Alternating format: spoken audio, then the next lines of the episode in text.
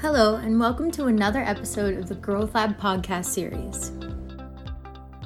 The Growth Lab has been engaged in an applied research project with the country of Albania since 2013. In this time, we have conducted research on numerous diverse work streams related to stimulating economic growth in the country. In this podcast episode, we kick off a larger outreach campaign which showcases our engagement in Albania by gathering members of our research team to discuss their work.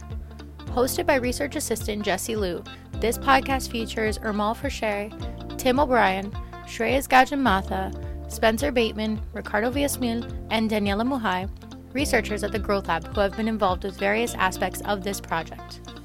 The team paints a picture of our work in Albania, delving into the current situation in the country as it relates to COVID 19 and the pandemic's macroeconomic consequences, our support in strengthening government capacities using tools like the Albanian Investment Corporation, the country's current infrastructure landscape and plans for improvement and expansion, the importance of studying the Albanian diaspora, and finally, Albania's plans for accession to the EU.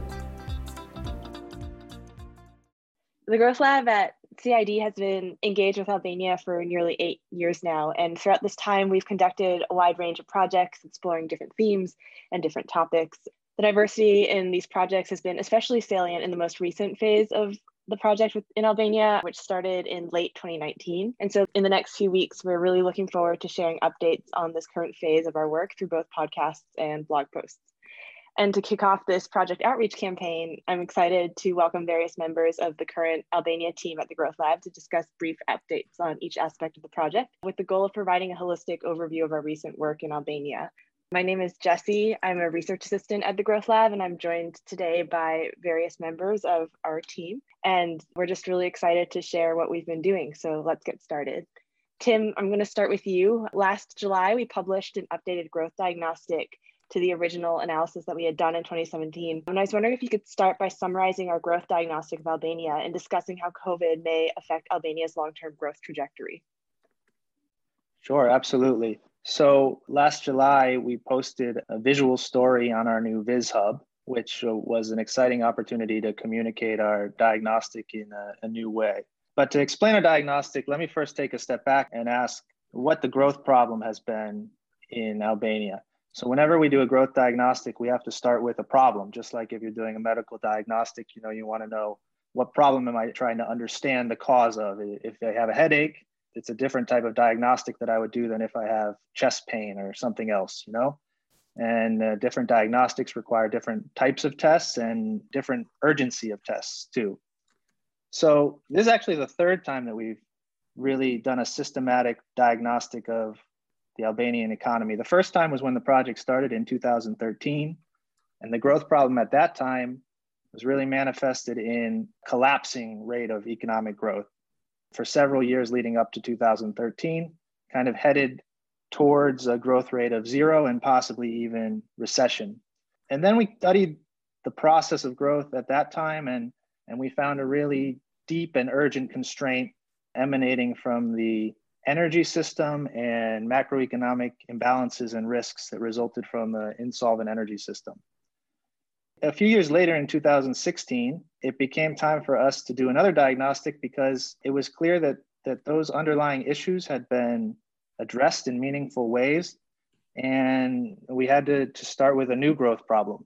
So by 2016, growth had recovered, but it was around 2.5% per year which really isn't fast enough for Albania to converge with the income levels of the rest of Europe.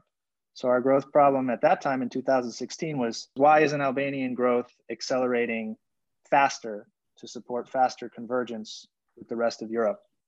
And I'll just revisit a little bit of what we learned at that time to set the stage for our last diagnostic, which took place in 2019. So in 2016, the electricity system had been meaningfully transformed to a point that it was no longer a drag on growth, but it was actually a driver of foreign investment. And at that time, we were also seeing that other usual suspects that might slow down growth, like other types of infrastructure, roads, transportation connectivity, were also not binding the growth process based on our diagnostic tests, nor were overwhelming problems in the financial system more or less, if you had a profitable investment to make, you could access credit, although there were some gaps. The problem that we were seeing as of 2016 was really a low level of profitable investment opportunities. So there were few firms demanding access to finance or using the infrastructure available to them. For instance, there was land available on the Tirana Durrës corridor that wasn't being utilized.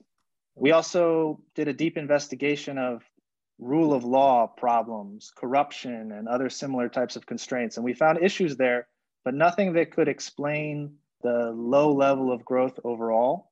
And in fact, for businesses that were operating in Albania already, those issues didn't stop them from growing. What we did find, very interestingly at that point, was that Albania faces a sort of know how constraint. In a sense, the pace of growth in Albania is going to be constrained by the pace at which it accumulates new productive knowledge from abroad and uses that knowledge to produce new and diversifying goods and services in Albania. And this constraint really, really made sense, and you could trace it in the emergence of new businesses over time in Albania because of Albania's unique history of being so closed off from the world for so long. So, effectively, since the early 90s, Albania had to start a capitalist economy from scratch. And you could trace the slow and gradual accumulation of knowledge to diversify the economy since then. And at the same time, we could also trace a slow and gradual accumulation of public sector capabilities, state capabilities that sort of co evolved together with the growth of the private sector. So in 2016, that was what we thought was most important is is how can you accelerate the pace of the acquisition of global know-how, especially through foreign direct investment, companies moving into Albania, and continue this process of state capabilities evolving to meet the changing needs of a changing private sector. And it turned out that rule of law issues, corruption, even the perception of corruption and crime were a problem for this process to jumpstart because outside of Albania, people didn't necessarily know how the country was transforming, and that held back interest in investing.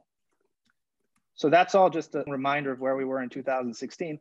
By 2019, we thought it was time to revisit the growth diagnostic again, and we found a new growth problem. Now, growth wasn't slow at 2.5% per year or something like that. It had accelerated substantially and by 2018, it was above 4%, more than double the rate of uh, the European Union. So convergence was happening. And this growth rate was in line with much of the rest of the Western Balkans. So growth was kind of in line with the region, converging with Europe. But the question was could it accelerate faster?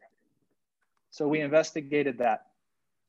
And in late 2019, we did diagnostic tests on that problem. And we found that the same setup held that held in, in 2016. The growth will continue to be constrained by the amount that know how can accumulate in the country.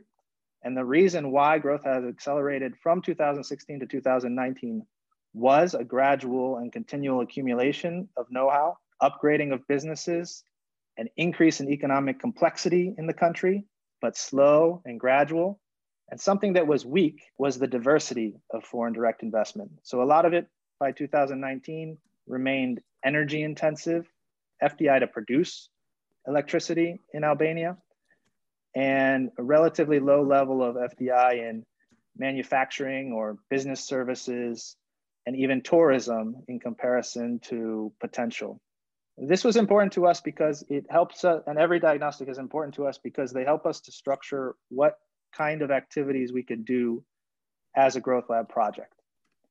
And since the constraint to growth in Albania is the pace at which it can accumulate more and more know how to diversify into more and more goods and services, that was a key uh, motivating principle behind our activities leading into 2020.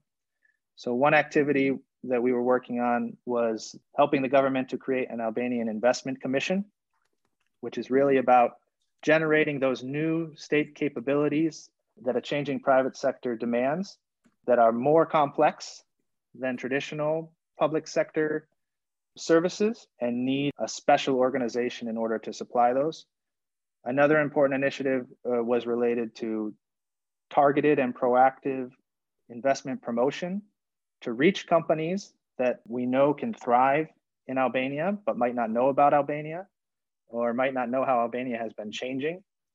And toward that end, we, we created a tool to identify industries and actually companies whose business models seemed consistent with Albania's comparative advantages, like low cost energy, access to Europe, as well as its comparative disadvantages. For instance, the judicial reform that's going on in Albania has created delays in the court system. So businesses that require heavy use of the court system are at a comparative disadvantage. And we were exploring patterns that drove forward diversified FDI in other countries in the region, like Romania, that have experienced much more diverse and larger FDI flows over time that have helped drive incomes up in those countries over time. So the diagnostic was a confirmation of the trends that we saw in 2016, but really a call to action for new government capabilities to jumpstart faster growth in the private sector. And then, of course, COVID hit in 2020. And that's really uh, pushed us to do a number of different types of research to explore how Albania can be resilient to COVID and maximize its response to COVID. So at the time of our diagnostic, we felt like this process of accelerating growth, know how acquisition, was sufficient to be resilient to earthquakes that happened in late 2019 but we weren't sure how resilient the process would be to the unprecedented shock of COVID 19. Great. So, continuing off of that line of thinking, Tim, as you just noted, COVID has really been a challenge for Albania as it has been all across the world. And as we all know, a lot has changed in the world and in Albania since this diagnostic was published in 2019. So I'd like to turn to Ermal, Shreyas, and Ricardo and ask that you describe a little bit about the scene there today, especially focusing on how the pandemic and lockdowns have really impacted life in the country. Thanks so much, Jesse. So this is a very important question. And uh, I'd like to touch base upon some of the broad trends about what has happened uh, in Albania since COVID. And then my two colleagues, Shreyas and Ricardo, will provide more comments and feedback. So what happened to Albania? How do we understand COVID there? So I'll start by saying that COVID came in the footsteps of two earthquakes, one in September and the second in November 2019. And so by the time COVID hit in March, Albania was already shaken by those two events, and in particular by the November 2019 earthquake, which caused a lot of damages in some cities that were crucial to the Albanian economy, namely in Durrës, and some also in Tirana and in the surrounding cities. So in effect, that shifted the government's perspective from pursuing the reforms that they had envisioned towards recovery and reconstruction. So in other words, uh, cutting the long story short, Albania by March 2020 was already hit. And so with COVID, what happened was that for two months, Albania was in total lockdown. So from mid-March until mid-May, essentially the country was under curfew.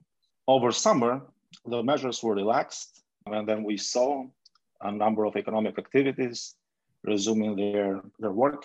And then in fall again, Albania went into partial lockdowns with softer measures, but still that affected its economy.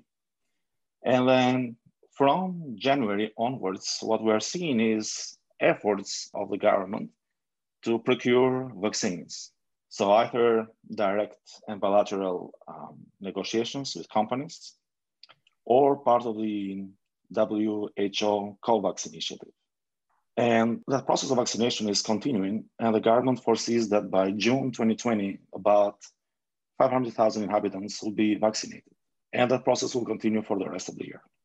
So I'll turn over to my colleagues now so that they can provide their feedback. Shreyas, Ricardo, floor is yours.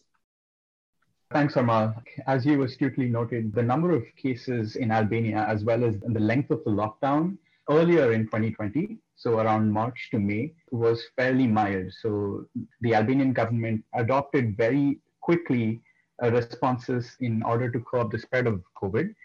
And they worked. Albania's COVID numbers did not rise for the period of the lockdown and remained low until recently, when Albania has seen two big surges in COVID 19 cases. And despite these surges, Albania has managed to stay highly active in terms of Apple mobility data. So even at the moment, compared to previous years, Albania has consistently high driving and walking mobility percentages. And so that points to a milder impact on the day to day activities in Albania. However, Albania had severe economic impact that Ricardo is going to talk about next. Thank you very much. The first thing is to recall that Albania is highly dependent on tourism. It's a highly service economy. It depends on foreign exchange inflows from tourism to sustain its economy and its growth, as Tim suggested earlier. So it was particularly vulnerable to the COVID shock. Exports in services, which mostly concentrated in tourism and travel, declined by 44% in 2020. So that's a big shock in a single year. And the adjustment went two ways. One is the households and firms constrained imports, and they fell substantially. They fell by 27% in a single year. These are huge numbers from a macro perspective for a country, a fall in 27% in imports of goods in a single year. But of course, that is triggered by a fall of 44% again in the service economy. But the economy was able to finance that deficit from in the balance of payments through government borrowing. It had excellent access to the markets and was able to even overfinance uh, that deficit. And given that it's a temporary shock, that was a recommended thing to do. That was, I think, the proper thing to do with a temporary shock. Now, the thing is the uncertainty that lies ahead. How long will it take for tourism to recover? Uh, most expectations say that this year will be still a COVID year for countries like Albania. So 2021 is still going to be a tough year that will need financing. So we have recommended the authorities to be open to take advantage of as much concessional financing as they can because it not only needs it for the balance payments but also for the fiscal side because the government finances also deteriorated sharply as a consequence of the contraction and the additional spending that was needed for social purposes to assist households and firms during covid and to attend the earthquake consequences as well on top of it. So we expect two large single digits, but large deficits in 20 and 2021, and then for the country to start a process of fiscal consolidation moving forward. Again, this would be like the textbook example of how to confront a temporary shock to an economy, that is to smooth it out. The risks remain that this will extend in time but as now we have the vaccine and we're already uh, implementing the vaccine both in Albania and overseas, it looks like 2022 could be a good year in terms of the recovery. Back to you, Jesse.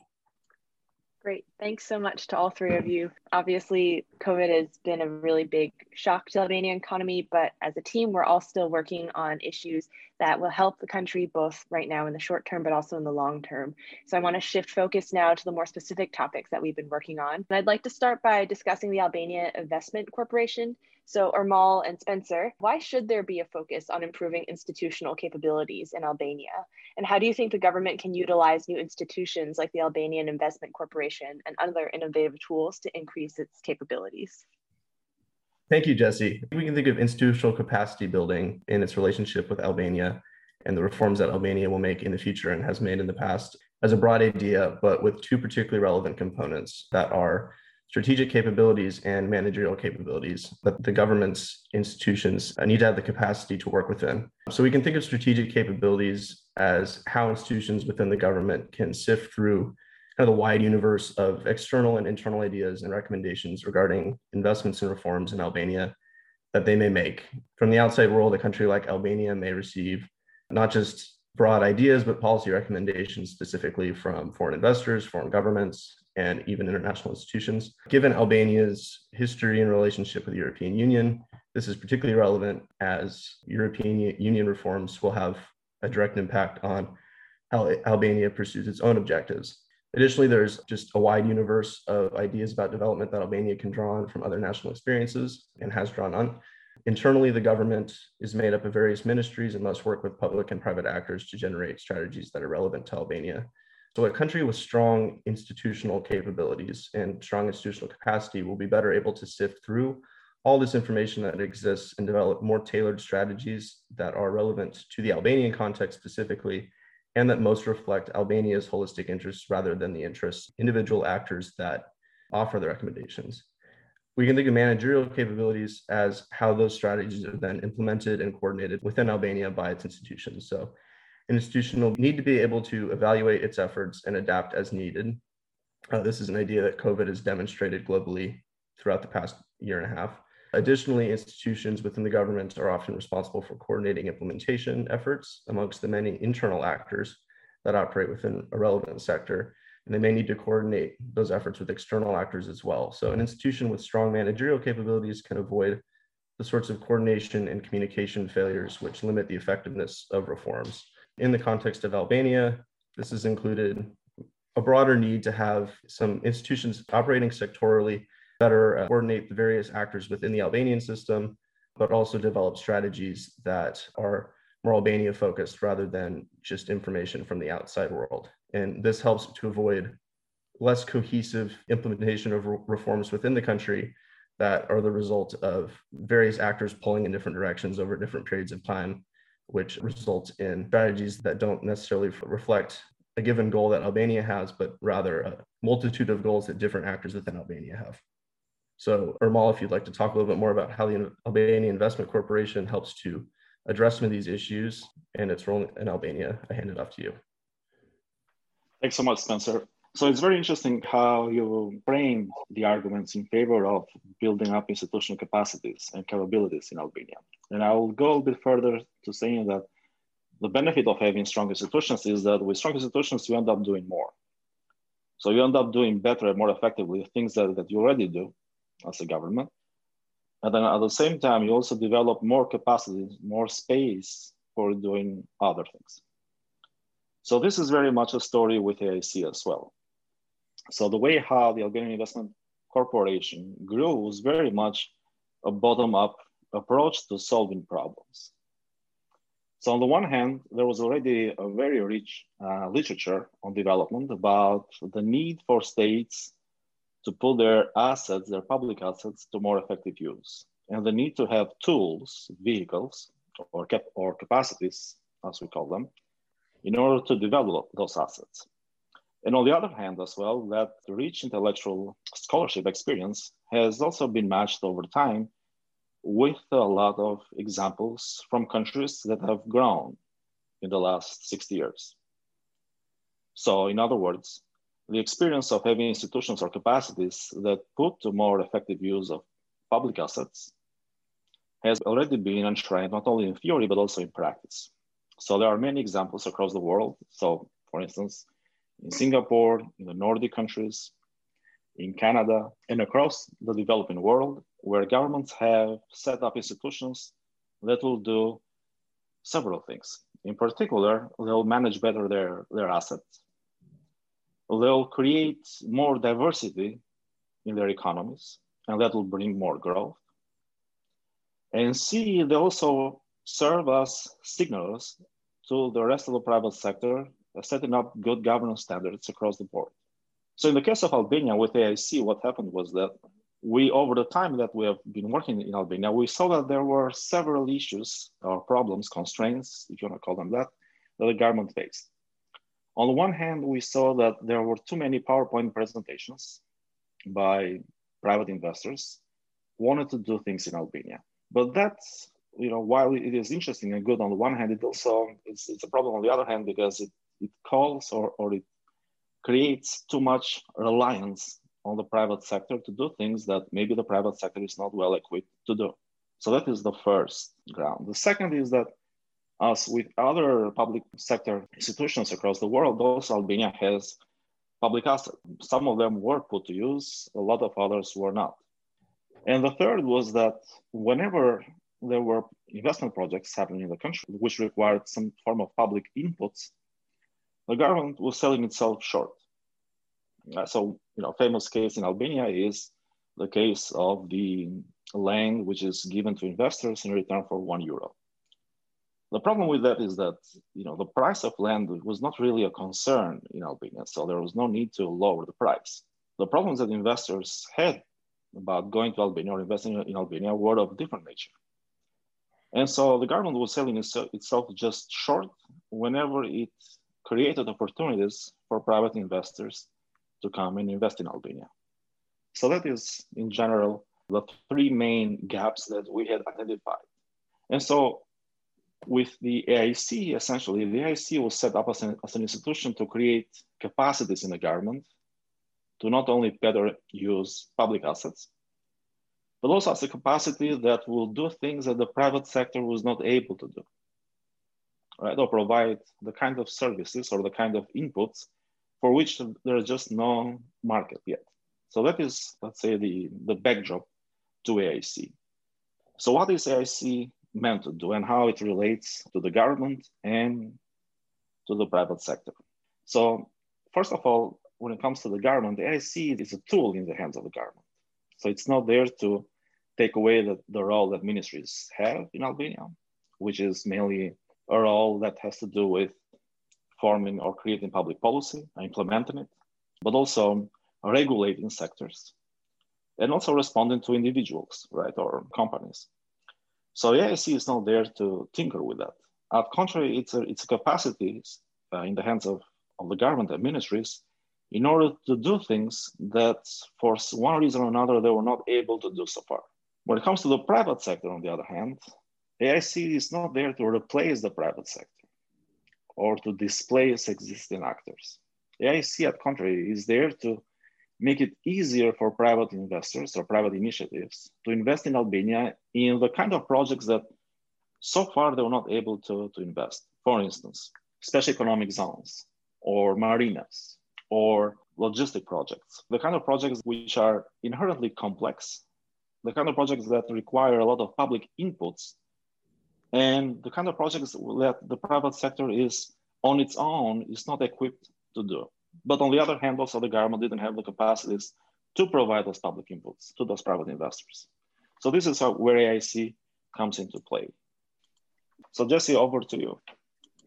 Great. Thanks so much to you both for sharing all that interesting information, both about AIC and about broader questions that Albania is still grappling with. I'd like to turn now to the electricity sector. And so, Ricardo, I was wondering if you could talk a little bit about the significance of electricity in Albania and speak a little bit about the constraints that the electricity sector poses to growth and how the sector can be reformed overall. Sure, Jesse. Well, the electricity sector is a very interesting case. From the two perspectives, we see our work at the Growth Lab from a research perspective and from a policy design and implementation perspective as well. And that is because Albania is a very unique case in terms of how it supplies its electricity needs.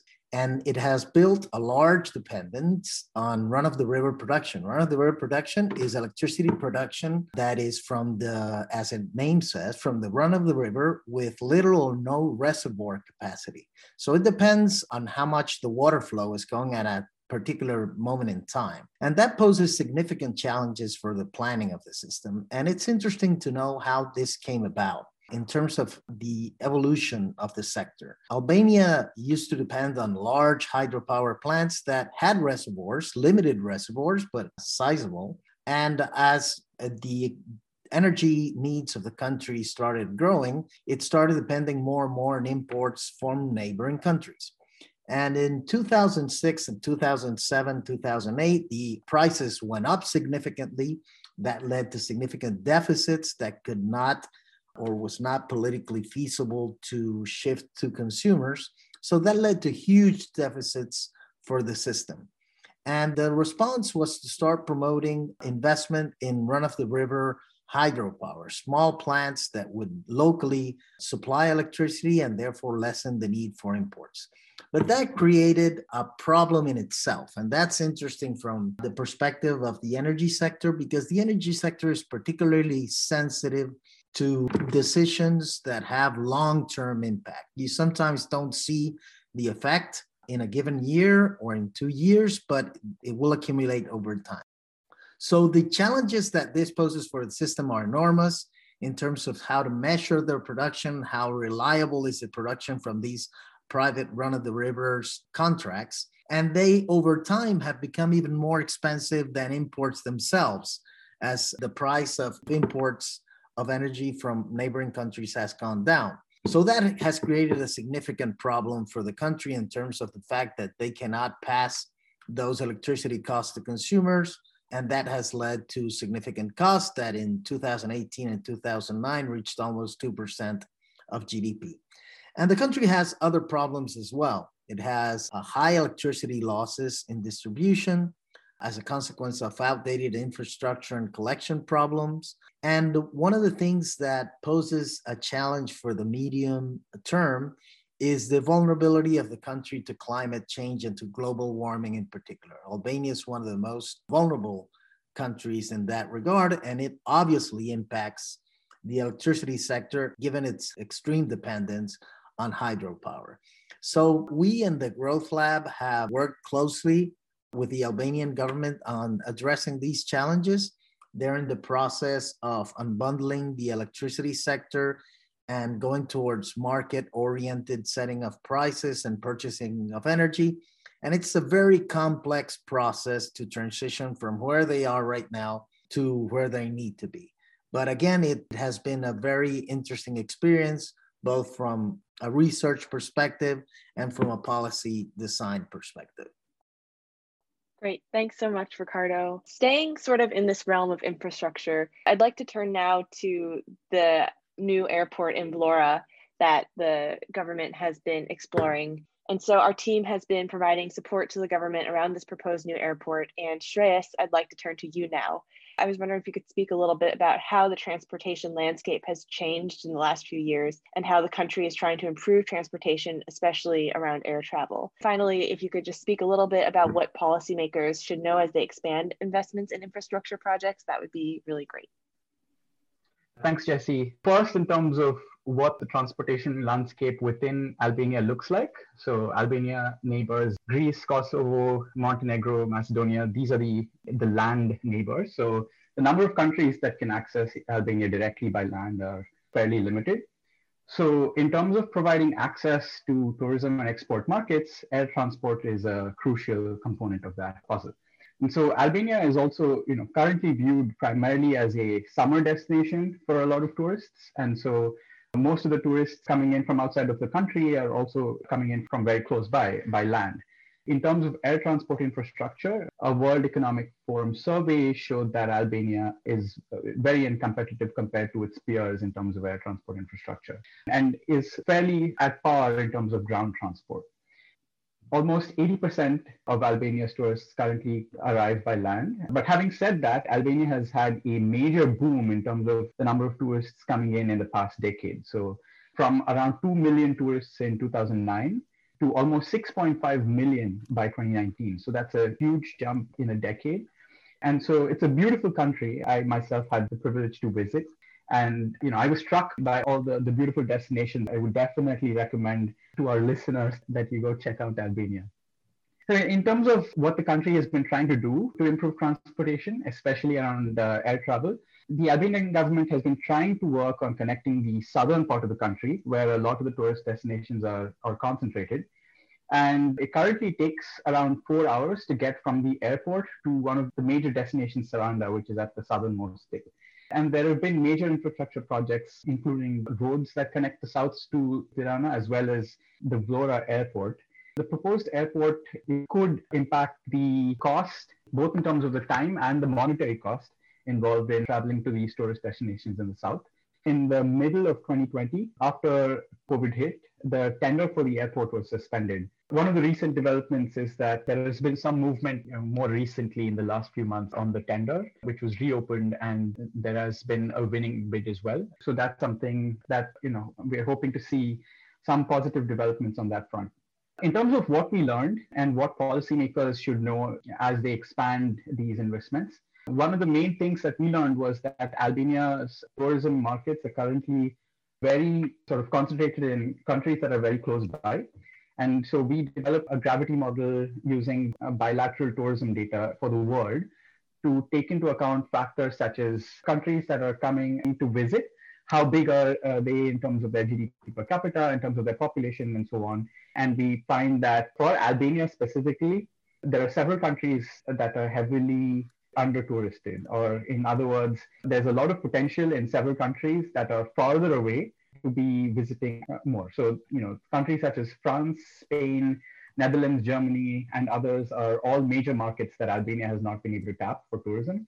In terms of both the peer countries for Albania as well as the world tourism market in general, Albania has not been able to attract countries farther away, so com- even compared to benchmark countries. And so that's something that might have to be a focus area. And uh, tourism infrastructure and services remain a major constraint. And Albania would have to focus on developing some of these some of this infrastructure in order to expand its markets. The second thing that we found was that you know building an airport does not ensure that the potential that the airport has for growing the economy would be realized immediately. There's a number of complementary sectors that have to be developed for this project to realize its potential. So areas around airports developed through an ecosystem that the airport both generates and benefits from. So there are more direct and indirect impacts that airports have on, on both the regional and the larger economy. The direct impacts can be things like, you know, the activities directly generated by the transportation of cargo and passengers, as well as activities around the operations of the airport itself. So, you know, things like ground handling and customs, as well as the retail and food activities within the airport. There's indirect impacts as well. And so these are things like accommodation and food services surrounding airports and that, that are enabled by airports, including tourism. You know, there's downstream effects created in the economy due to the demand generated by a lot of these sectors that rely on airports. And by increasing the connectivity of a region and the flows of passengers and goods, airports facilitate these economic activities. So the main role that government would have to play is to facilitate these pathways for the airport to realize its impact. And some ways that this can be done is careful real estate planning around the airport, developing complementary infrastructure such as road transportation to, to ensure that last mile connectivity, improved airport operations, and minimizing the negative effects to bring the people on board. So things like environmental impacts, including noise and air pollution impacts, as well as the impacts of constructing the airport itself. I know that there were some initial concerns regarding the environmental impact around the Vlora area as well. So, given all of this, there is a tremendous potential for the Vlora airport to positively benefit the Albanian economy. And as long as all of these complementary actions, it could be a uh, benefit for the, for the economy.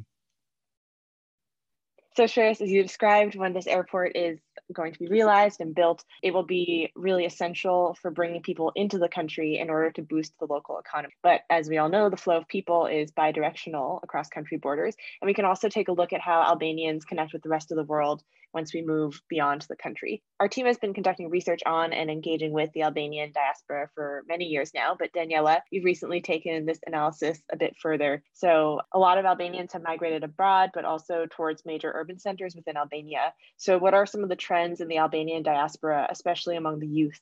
and their attitudes toward the country, and what lessons can be learned from harnessing their know how? Thank you for the question, Jesse. Let me take a step back and explain what motivated our recent diaspora work in Albania. As Tim described earlier, our growth diagnostic refresher in 2019 indicated that low accumulation of productive know how remained a binding constraint to the development process of the country.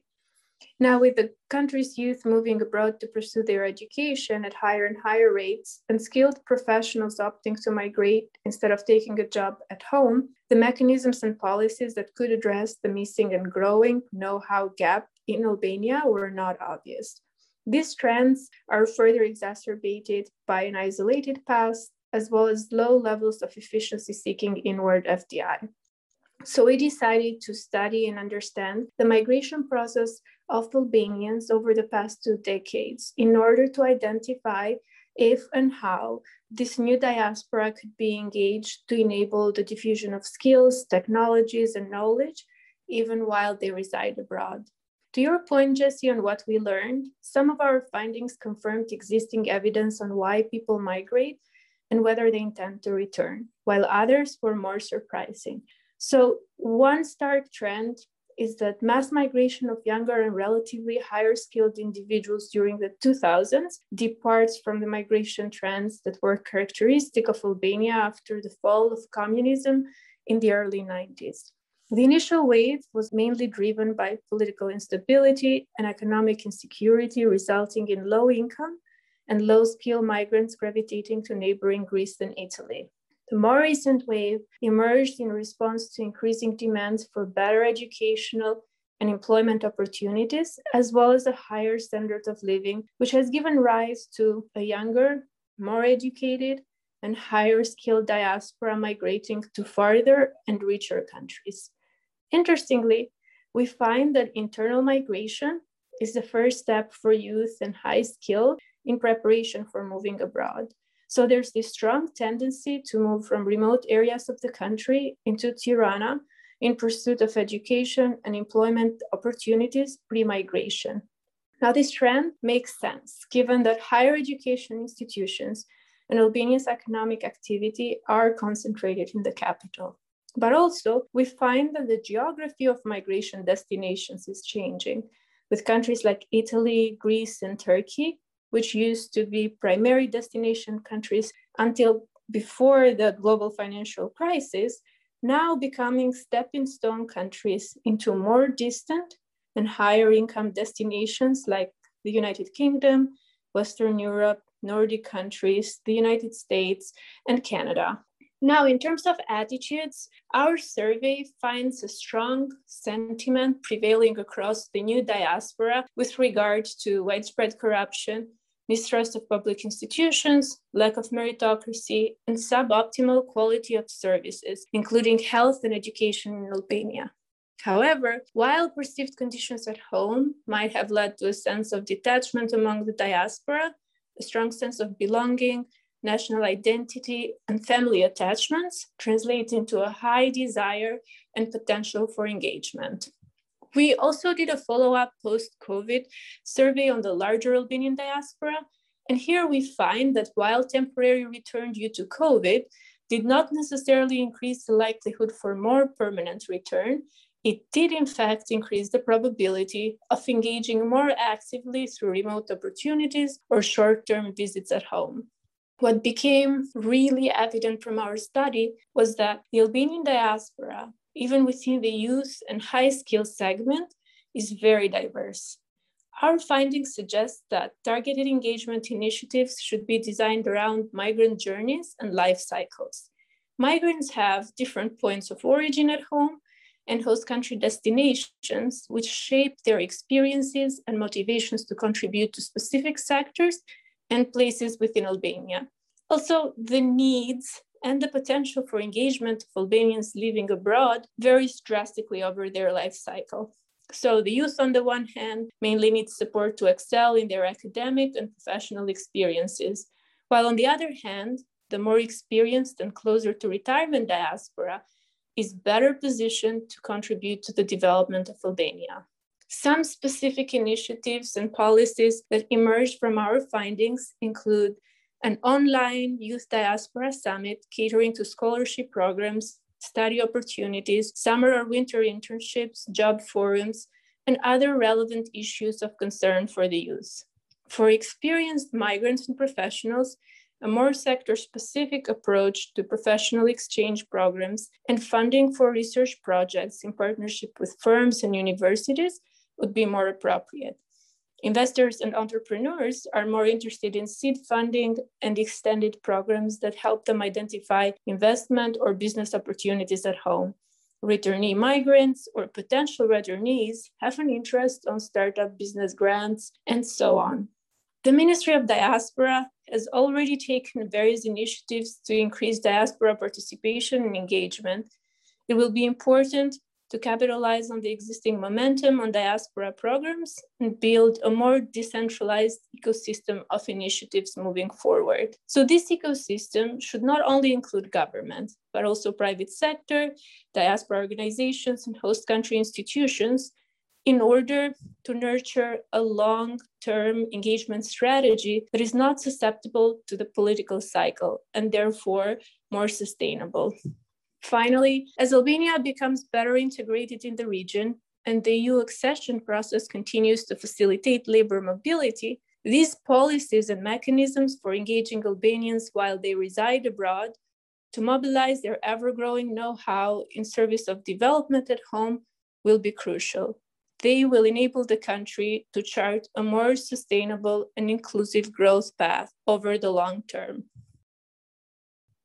Great, Daniela. Thank you so much for that. Just to close up, you know, all this work that we've been doing has built on this long legacy of engagement that we've had. It speaks towards the past, it speaks towards the present, and it speaks towards the future. But definitely something I think that is especially relevant for right now and especially relevant looking forward is the idea of European integration. So, Ermal, just to close up, in Albania, there's a strong emphasis on this European integration and what this means in terms of progress for the country. What explains this? Where does the accession to the EU stand, and how can it be leveraged to support Albania's growth moving forward?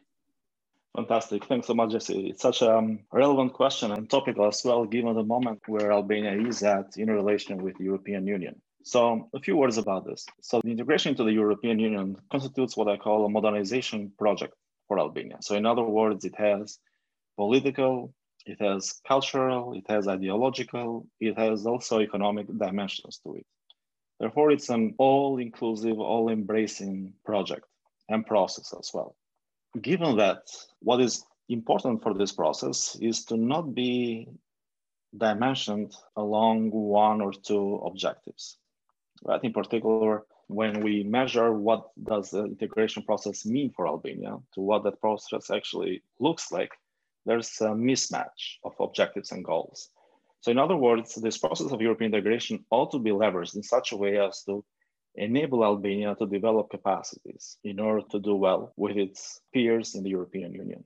And one way of doing so will be to provide greater leverage, greater linkages between weaker sectors in Albania with stronger sectors in the European Union, provide more capacities for accumulating know-how in Albania, but then at the same time, provide more tangible results for Albanian citizens so that they feel they are part of this major ethos of being in the European Union. So in other words, the European integration project, although is proposed as modernization project for Albania, ought to focus a lot more on building the kind of capacities that will take the Albanian society and economy steps closer to where the other European Union member states are at.